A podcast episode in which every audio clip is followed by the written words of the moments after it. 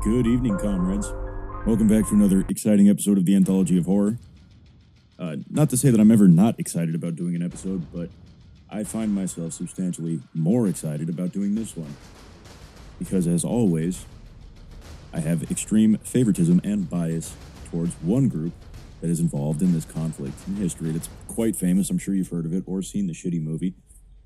And that is the story and saga as chronicled by the ever unreliable Homer of the Trojan War and the Trojan campaigns. Before we get into that, thank you all very much for tuning back in. This will be another uh, serious ad free listening experience. Thank you all, consistent listeners, for continuing to check back in and for doing everything that you do. The kind reviews on iTunes, donating to Patreon, I genuinely appreciate it. It really helps stroke my fucking massive ego and gets me back on here recording and keeping it going.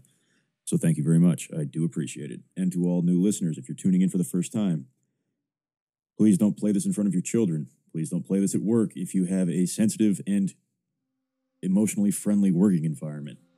Uh, I don't have sponsors because I'm a PR. It's a nightmare. I say whatever I want. I swear a lot. Talk about fucking a lot. Make drug jokes. Not safe for kids. Not safe for work. I have been I'm not going to say scrutinized, but I've been constructively criticized that I should warn people um, about how foul it can get beforehand. So this is your warning.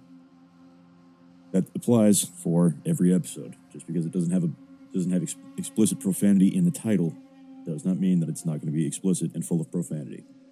Not safe for work. You've been warned. So I'm going to try to present this your uh, saga as unbiased as I possibly can, which is uh, yeah, I'm going to struggle with it. It's kind of going to be like the, uh, oh man, I don't remember which one it was. The, either the Minotaur or Malta, or actually both of those just ended up turning into a fucking hate rant. But I will not let myself get into that this time. That is my line in the sand as of right now. I will not turn this into hateful propaganda against the Turks. I will try my best not to. And uh, seeing as the Greeks won this fight anyway, I don't really need to. So maybe you guys have heard the saying, beware of Greeks bearing gifts, or um, I think that's really the only one that spawned from this conflict, but very famous saying came from the Trojan Wars. It, you really will not realize how much of your day to day shit has been affected by this um, until I get into it in graphic detail, which I intend to do because it's a Greek story, and I'd be remiss not to. For example, you ever use the cleaning product Ajax strongest thing around. Uh, if you haven't, go fuck yourself. But if you have, which most of you have, or seen it at least, I'm sure, you'll see why Ajax uh, came into play and where they got the name from. That being said, the story of the Trojan War was a Bronze Age conflict between the kingdoms of Troy and Mycenaean Greece, which the Mycenaeans were the people that wiped out the people that were feeding Athenians to the Minotaur. Uh, King Minos, uh, from the island where, where my family's from, they were pretty much all but eradicated by this ancient group of uh, Greeks, or what later became known as the Greeks. And this conflict straddles the history and mythology of ancient Greece and inspired some of the greatest writers from antiquity, uh, such as Homer, Herodotus, and Sophocles, to Virgil. And since the 19th century rediscovery of the site of Troy in what is now Western Turkey, archaeologists have since uncovered increasing evidence of a kingdom that peaked and may have been destroyed around 1200 BC, let's say, perhaps forming the basis for the tale recounted by Homer some 400 years later in the Iliad and the Odyssey. Uh, Homer.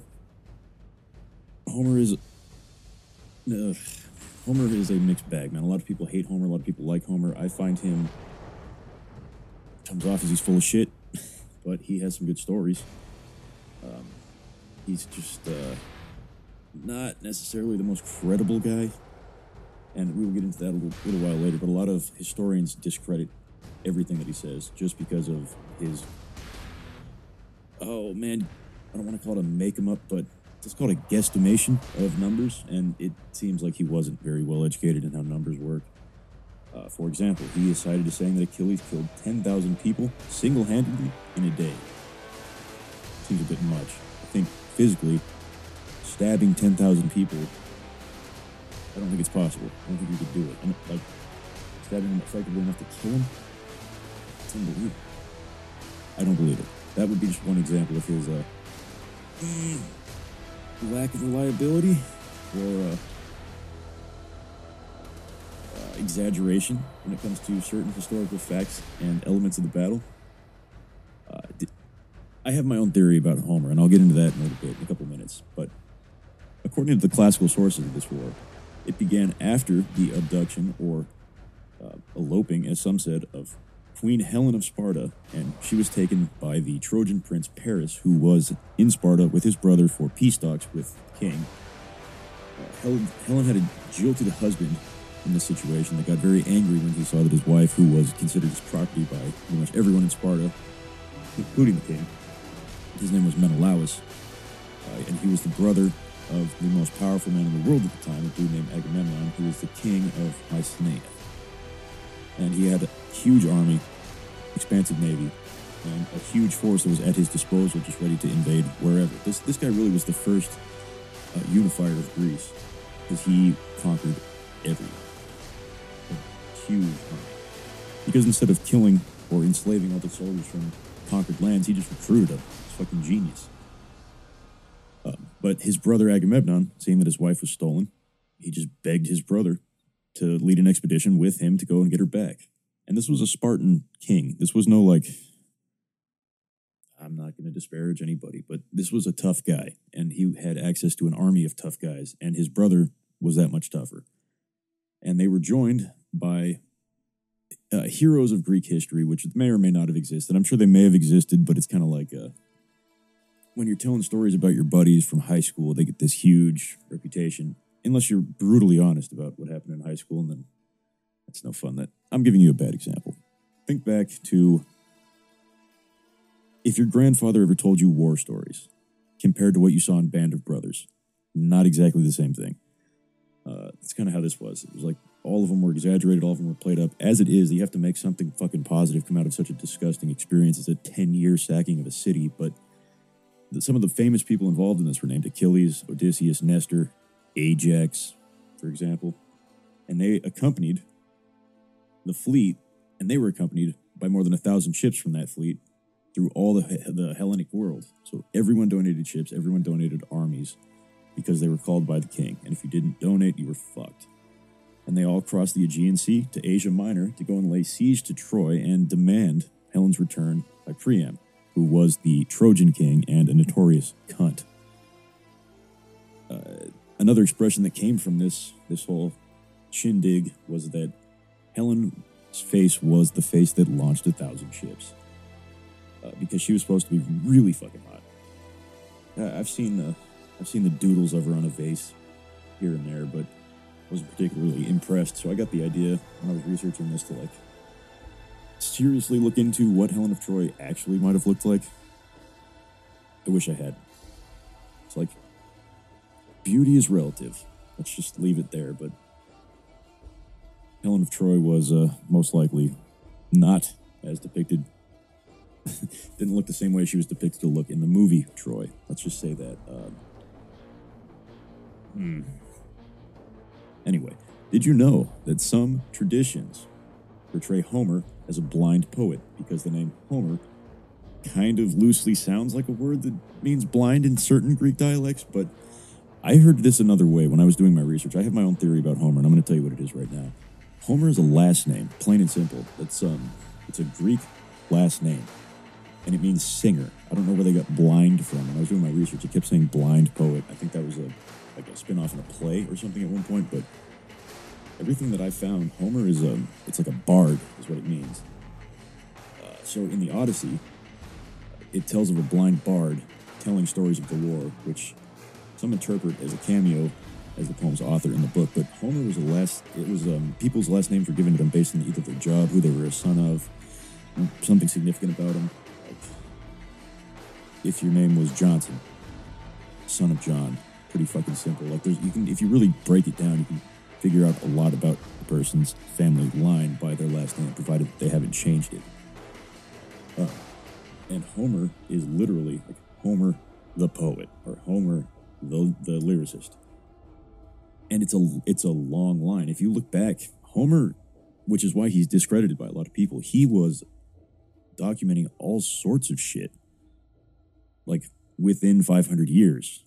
So it doesn't really make much sense if one guy was just writing under the Homer banner. Like he's not going to live 500 years. This isn't the Bible. There's actual facts here, and um, he documented a lot of history that he would not have been around for, but it would have been feasible if great grandfather was at the Troy sacking and great grandson was at the Battle of Thermopylae. That's a that still doesn't make much sense, but great great grandson does, and um,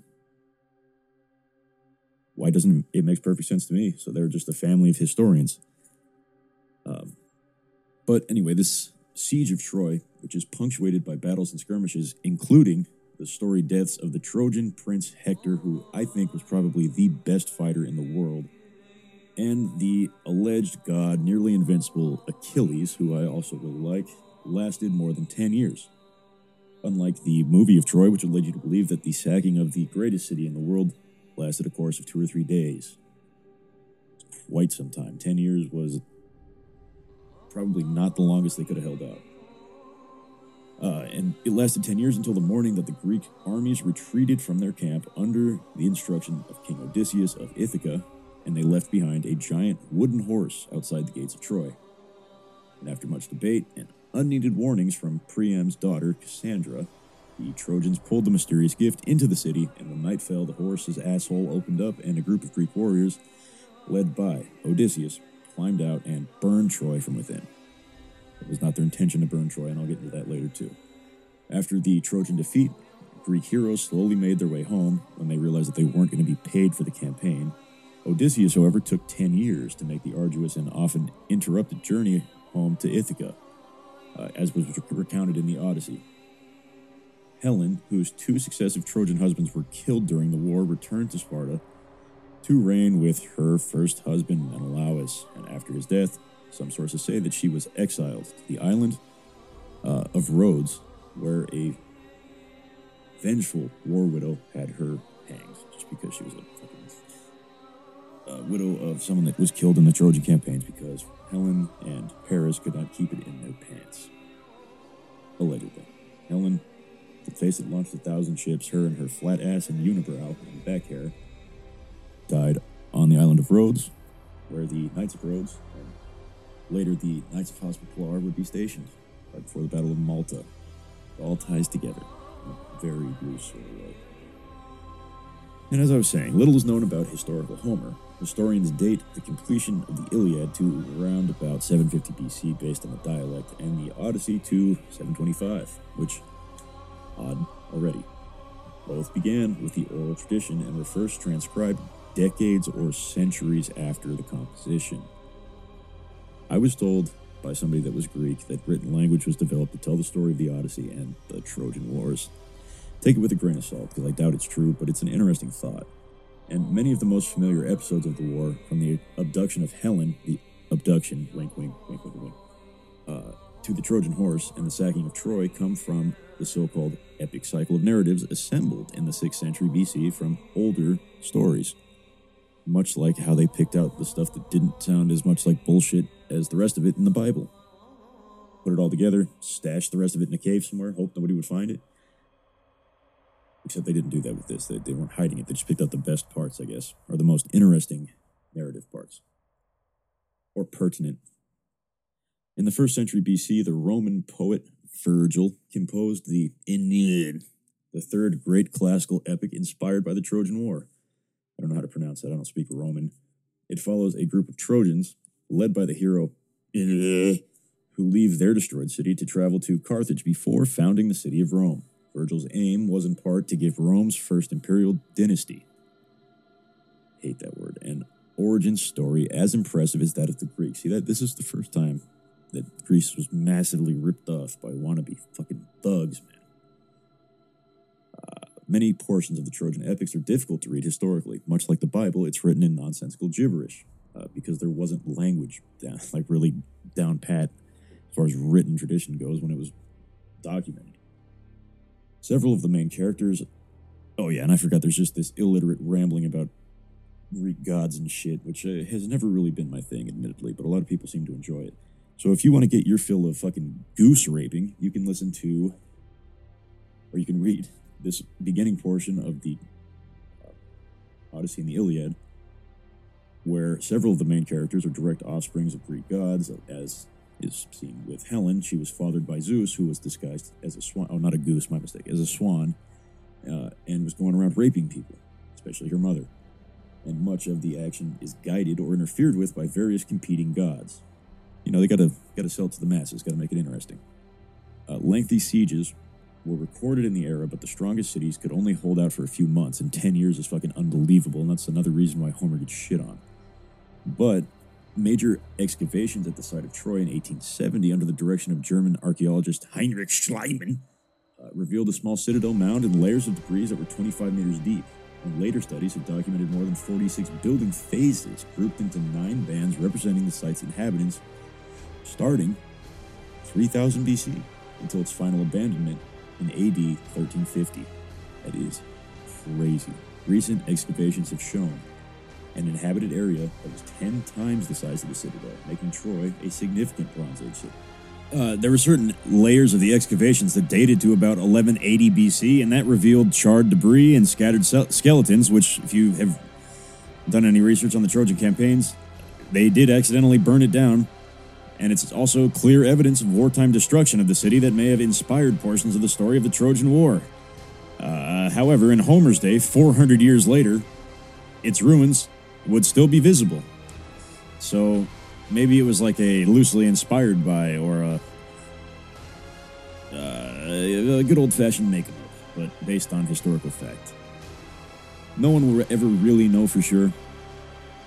Uh, and I don't necessarily hate on Homer as much as a lot of historians do. Not that I'm a historian, but excuse me, as an uneducated, illiterate nobody, I think there might be a little more credibility to Homer and his oral traditions, uh, his family passing along the story, than they're giving him credit for. But most people don't share my belief that he was a bard. They just think that he was a fucking drunk or a liar or something. But if you look at the classical legends of the Trojan War, they were developing continuously throughout Greek and Latin literature, as could be seen, as I said, in Homer's Iliad, which was one of the earliest literary evidences ever it's the chief story to have already taken shape, and its individual themes were elaborated later, which is kind of uh, shady, but they were especially seen in Greek drama. This story influenced everything. Uh, for instance, this has nothing to do with literature, but have you ever seen or used Trojan condoms? Where do you think they got the name from? Kind of a bad name if you think about it. It's uh, reliable for 10 years, but the one time you need it to fucking work, it doesn't. And I would imagine it's in, in uh, reference to the walls of Troy, which were, so fucking strong and so well built, they'd never been penetrated. Until when, of course, they were penetrated and everyone died. But, however, that is neither here nor there. So I'm going to do my best to do a brief, non-bullshit sum up of the Trojan campaign, the Odyssey, and the Iliad. Uh, I have to include, unfortunately, some of the nonsense and rhetoric of the Greek gods, but I'm going to try my best to leave it out because it kills my history boner.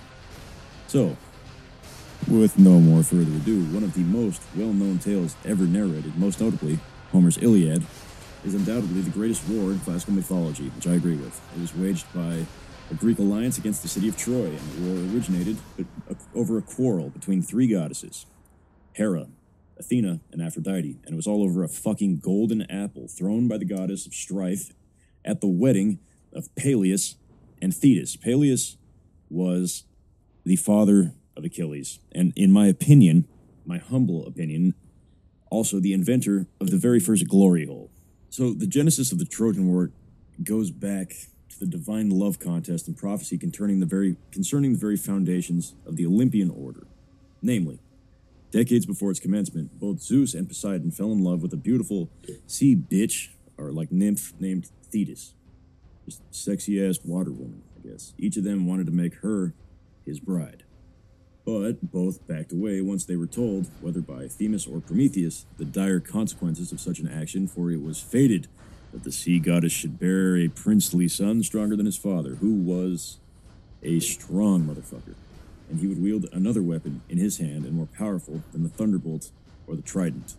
So if she lay with Zeus or one of his brothers, so as not to risk anything with Zeus, they decided to give Thetis and her hand in marriage to King Peleus, the most pious man living on the plains of Leucas, but he was a warlord.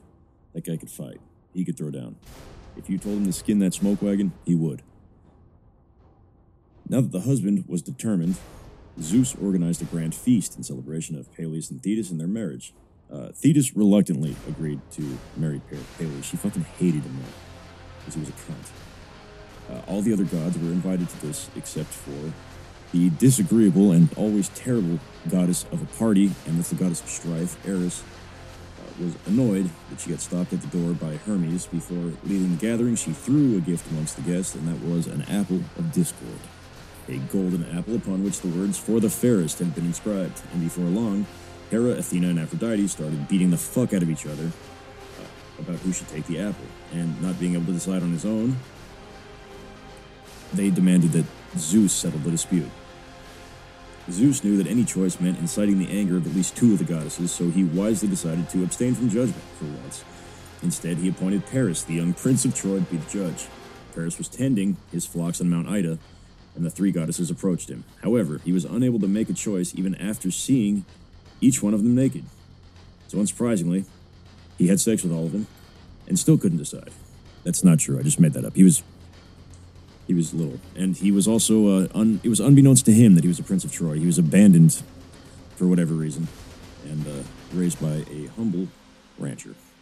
So, unsurprisingly, it was time for some bribing. So Hera gave her word that Paris, in gratitude for choosing her, would be granted political power and the throne of the continent of Asia. And then Athena offered him wisdom and excellent skills in battle. And finally, Aphrodite, the god of tits and fucking, promised Paris the most beautiful woman in the world, and that was uh, Helen of Sparta. There could only be one outcome, and without batting an eyelash, eyelash, Paris awarded the apple to old Sparkle Tits. This is actually one of my favorite parts of this story is this bullshit between the three goddesses and Paris, because Paris is a cunt. Like he's a fucking asshole, and it can be clearly seen through every decision that, bitch makes. Uh, because he does not make good decisions. He's not likable. He's a prick. He shot Achilles hiding in the curtains with a poisoned arrow at a distance because he was a cunt. I just think he's a coward, and he was a spoiled little jerk. I'm kind of rambling here. I just don't want to not tell the the Paris story that I really like.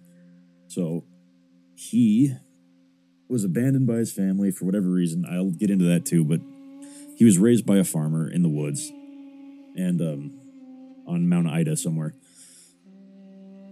He um, ended up getting married after his father died to this woman who was supposedly half a goddess, but I, I think that's just Greek talk for she was real fucking hot and maybe didn't have as much back hair as the other Greek women that were around at the time. Um, it's all right. I'm Greek. I can say that and uh, he married her, and she was madly in love with him. Did everything for him, lived her life for him essentially, and um, he gets asked to judge this contest in the woods. And make very long story short, he was promised the most beautiful woman falling in love with him by Aphrodite, and he was uh, notorious for thinking with his wiener. So he picked that as his choice gift. He didn't want wisdom. He didn't want oh Hera's promising prowess on the battlefield. Didn't want to be strong in battle. He wanted to fuck somebody that was gorgeous and she said that she would almost forfeit her own free will to be attracted to him. So he gives the gift of the apple to Aphrodite and passes out, seemingly drunk, in a field and wakes back home. Wakes up, goes back home. His wife cooked him dinner. Uh, her name currently escapes me, but it does come back into play later because she was great as like a. Um, I don't want to call her a witch, but someone that makes holistic doctor. Um, went back home, told her about the weird dream that he had, and she asked what the goddesses had offered him, because supposedly she was, you know, divine or whatever. And he said, you know, wisdom, prowess on the battlefield, so on and so forth. Hera may have actually offered him money. I don't remember. It was something that he didn't take and should have. And Aphrodite offered him the most beautiful woman in the world. And so he told her that he chose the most beautiful woman in the world, to which she started crying, tears of like gratitude, thinking that he meant um, that like she thought that he made that wish that she would stick around forever and got very flattered said you don't have you didn't have to wish for that you wasted your other two wishes um, i'm always going to stick around for you i'm always going to be there for you anyway and uh, he kind of gave her this dopey ass look, which was his custom. He was a stupid sack of shit. Stared at her like she was a fucking asshole, and then she realized that he wasn't talking about her. He was talking about a new woman because Aphrodite had explained that to him that you want it to be your wife, so be it. But if you want somebody fresh and young, whatever, um, well, she, he was. Keep in mind, he was also a Turk, so fresh and young is probably like an eight-year-old. As foul as that is, ah, I'm sorry, that's racist. Promised I wouldn't do that. There I go, going back on my promises already. She promised him somebody other than his wife, and that's what he took, and he knew it, and it was very explicitly stated. Um, and his wife saw it written all over his face, and she asked him if that's what he meant, and he uh, kind of, you know, kicked the dirt and ignored her, and then she knew it was, so she pitched a very polite fit, packed up her shit, left him, and as she was going out the door, she said, The day will come when you need something from me. And on that day, she didn't say I'll fuck you up the ass, but on that day, I'll give you no stick to bite on. Also, not what she said. That's a that's a gross exaggeration. She said that she would not come to his aid, regardless of what it was, even if his life hung in the balance. And disappeared off the mountain. Terrible. I hate that shit. But it will come into effect later in such a very poetic way. It's fucking almost good. But fuck Paris. Hate that guy. So, not long after that, Paris was discovered as the missing Prince of Troy because of a birthmark, because of his tiny penis, one of the two. And he was taken into the walls of the city and uh, made the governor over his princely duties that they trusted him with, which was like uh, talking to the sheep or whatever. He wasn't really trusted or liked particularly because no one knew him and don't know. They were skeptical of what they didn't know, and rightfully so, because Paris turned out to be a fucking prick. So Aphrodite was not the only one that knew that Helen was relatively good looking. She was also the stepdaughter of King Tyndareos, Tyndareos of Sparta. And at the time, she was considered the most beautiful woman in the world. And not really by a long shot. In fact, Tyndareos' court was filled with numerous noble suitors. Uh, not by a long shot was uh, Aphrodite the only one that knew. There were a million noble suitors there ever since her availability for marriage had been announced months before the judgment of Paris.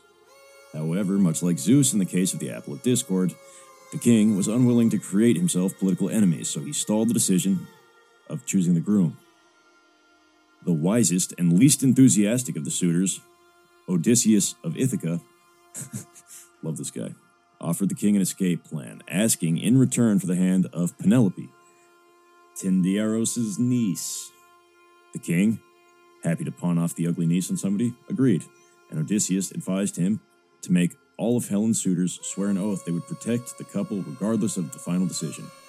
After the oath had been taken, Tyndareos picked Menelaus to be his daughter's husband, effectively making him the successor of the Spartan throne through Helen and effectively making everyone there sworn to them. Odysseus was brilliant. He covered his bases from the beginning. I love this guy.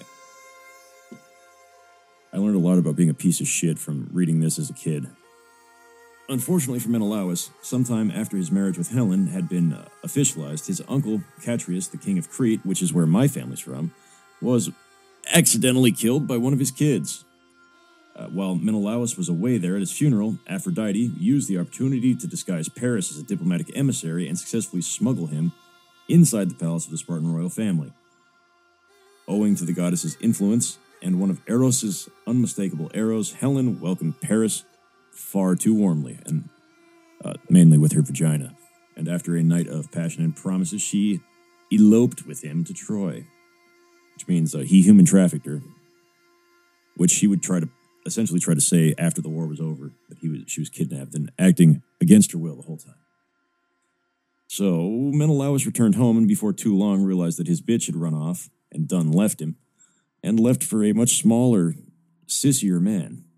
He wasted no time. Incited by his much more powerful brother, Agamemnon, he invoked the oath of Tyndareos, of fucking Helen's dad, and called upon the help of all Achaean leaders who had previously sought with him the hand of Helen.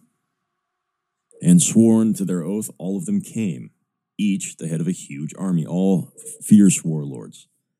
Ajax of Salamis, son of Telamon, Ajax of Locri, son of Oguilus, and Idomeneus of Crete, son of Deucalion. Diomedes, remember that name, Diomedes of Argos, son of Tydeus, and Elphenor of Euboea, son of Chalcedon. Uh, Phil of Meliboa, son of Pope. Protesilaus, I'm sorry about these names, dude, they're fucking tough.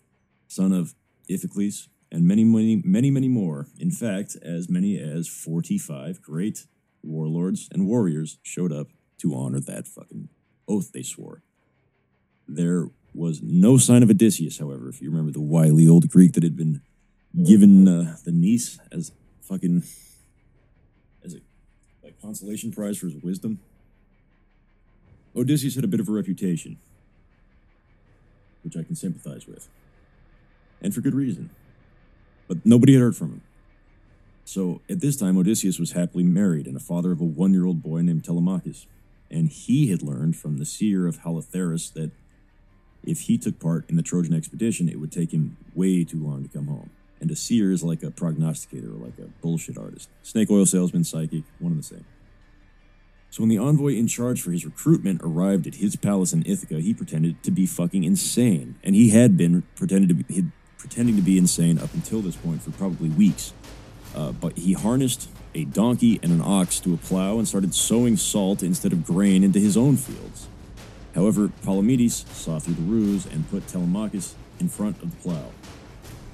It's fucked up. Odysseus had no option but to change course, and thus he revealed both his plan and, unfortunately for him, his sanity.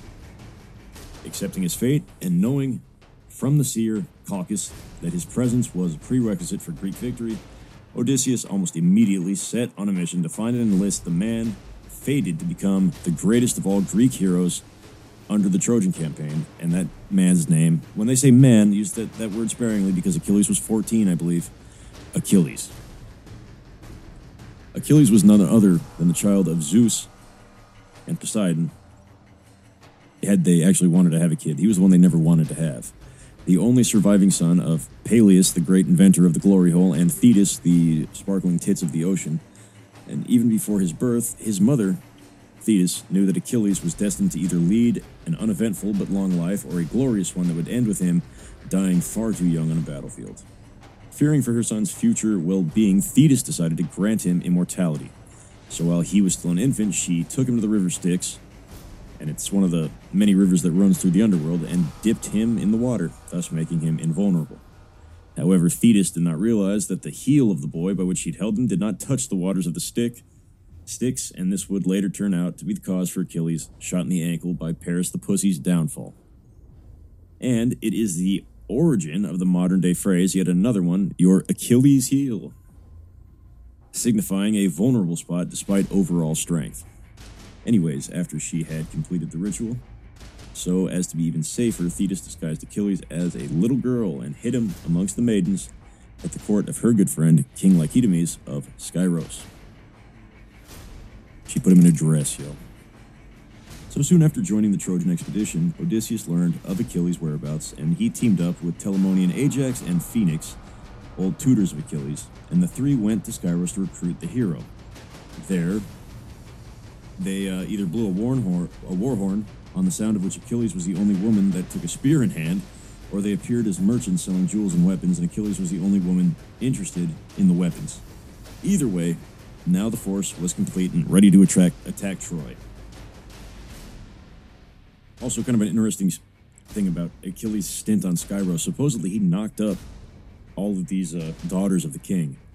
Because Achilles had kids, and it was from this stay on Skyros, but I believe he got all three of them pregnant. Uh, okay, so this is an early sign of this mission not being a success. If you're ever about to take a road trip and you find yourself in a situation like I'm about to describe, don't go. So the leaders first gathered in the port of Iolus, and a sacrifice was made to Apollo, because they had been only able to sit in their ships and wait for the wind to pick up, which of course it hadn't. So they're sitting out there waiting to take off, and I think they waited a week. There was nothing.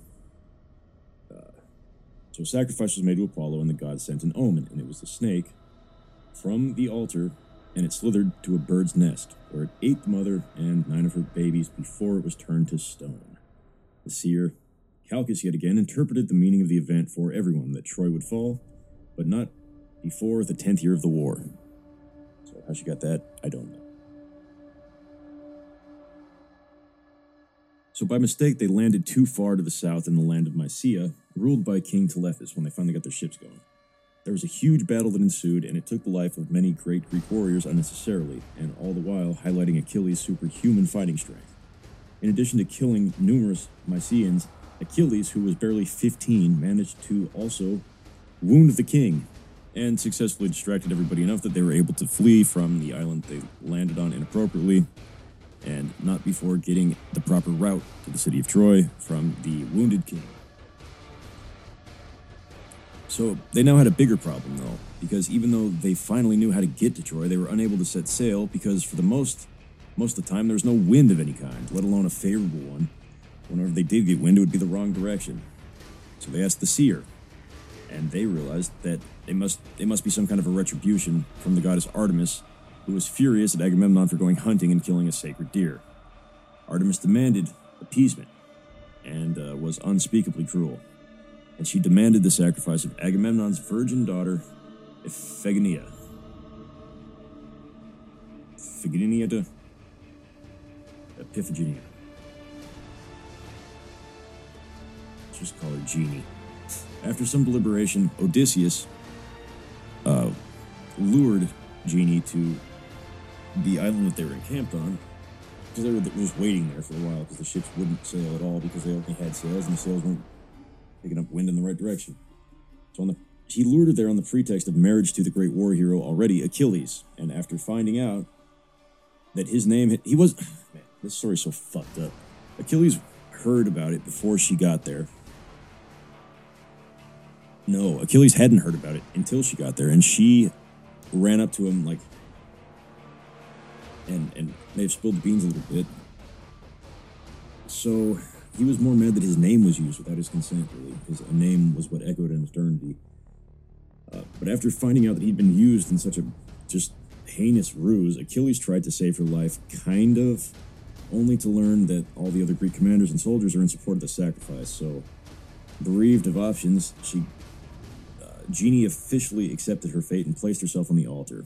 Some say that unfortunately that was the end of her. Others, however, claim that just as the seer was about to sacrifice her, Artemis submitted Genie for a deer and took her to Tauris, where she became the goddess's high priestess.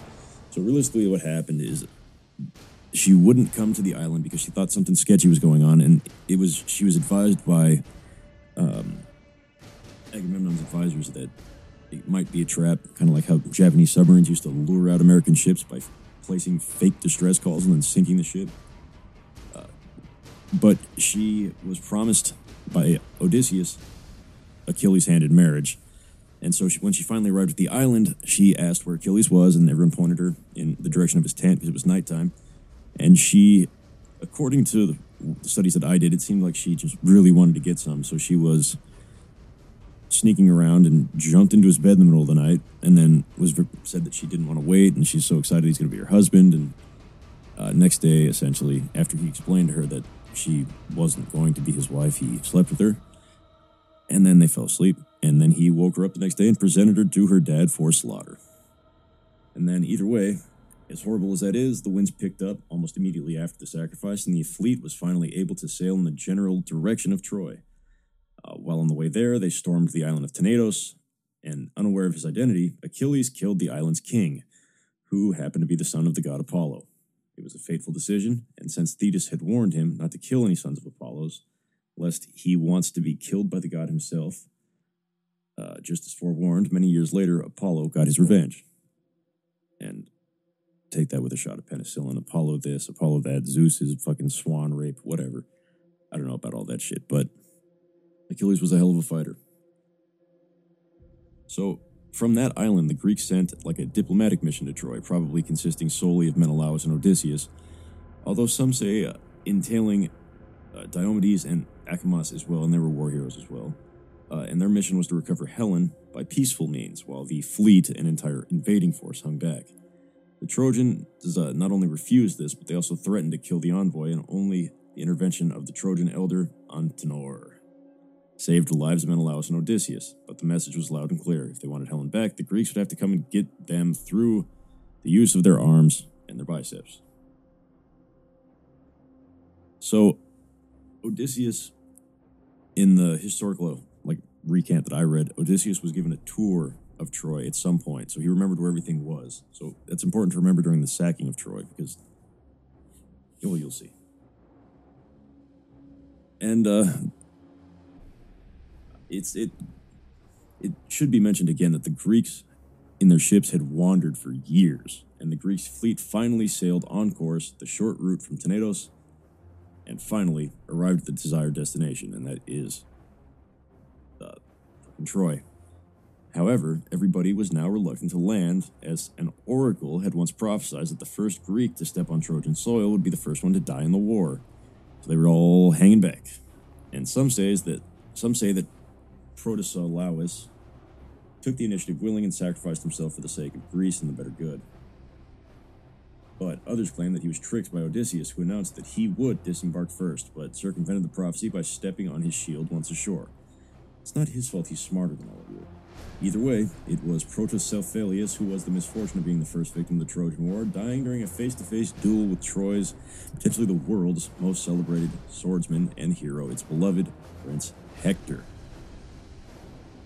And on that note, I'm going to pick this up very soon, but as of right now, I need to start getting ready for work. So I'm going to have to leave it there. But this will be a two or three parter because I thoroughly enjoyed. If you guys like it, please let me know and I will do more like this. If you don't like it, please tell me and I'll do less like this.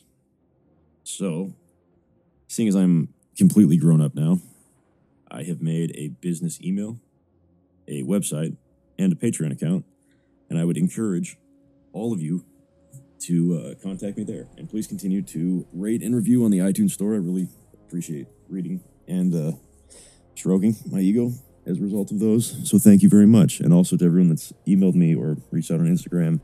You guys are all great. Thank you very much for all your support and your love. Appreciate it. And if you guys want to get in touch with me, those of you that don't know how, you can find me at Anthology of Horror. Oops, I'm sorry. Springheeled Jack at anthologyofhorror.com. Or you could go to anthologyofhorror.com. Uh, and I would really like to hear how I can improve because this show is not going to get any better if I don't have constructive criticism from people other than people I'm related to. And you guys have been pretty good about it, pretty good about suggesting stories, so I greatly appreciate all of your advice. And if you feel so inclined, there is a Patreon account link on anthologyofhorror.com. And if you feel compelled to donate a couple of bucks or sign the monthly thing, uh, I will take first refusal from uh, everyone that, that's donating, obviously, I'll take you based on the tier breakdown. You get to essentially dictate what episodes I do if they're within the, the genre of what I do. I mean, like you, you could donate 50 bucks a month, and I'm probably not going to read Fifty Shades of Grey to you on here, but within reason, I would be more than happy and quite flattered, really, to uh, do an episode for you specifically on something you want to hear but I'm not a mind reader, so you got to tell me. And you can do that through Patreon by making a donation, and then all the tax information will probably be vague and misleading, but just email me and I'll explain it to you and what the different tiers mean. So, without any further ado, thank you for your time. Thank you all for tuning back in. I appreciate each and every one of you. And I will be back very soon, hopefully, a lot more consistently now that I've got um, a little bit more time during the day with uh, more from the Trojan Wars, Trojan campaigns. And if you guys like this, I will maybe do another Bronze Age episode down the road, but the very distant, not the very close road, not the, not the very distant future. I'm getting tired. I'm sorry. I'm stammering, but that's it. Once again, thank you all. Hopefully, uh, I hear from you guys soon. That is anthologyofhorror.com that I can be reached on and you can send me an email at springheeledjack at anthologyofhorror.com. I'm officially dozing off. But until next time, stay spooky.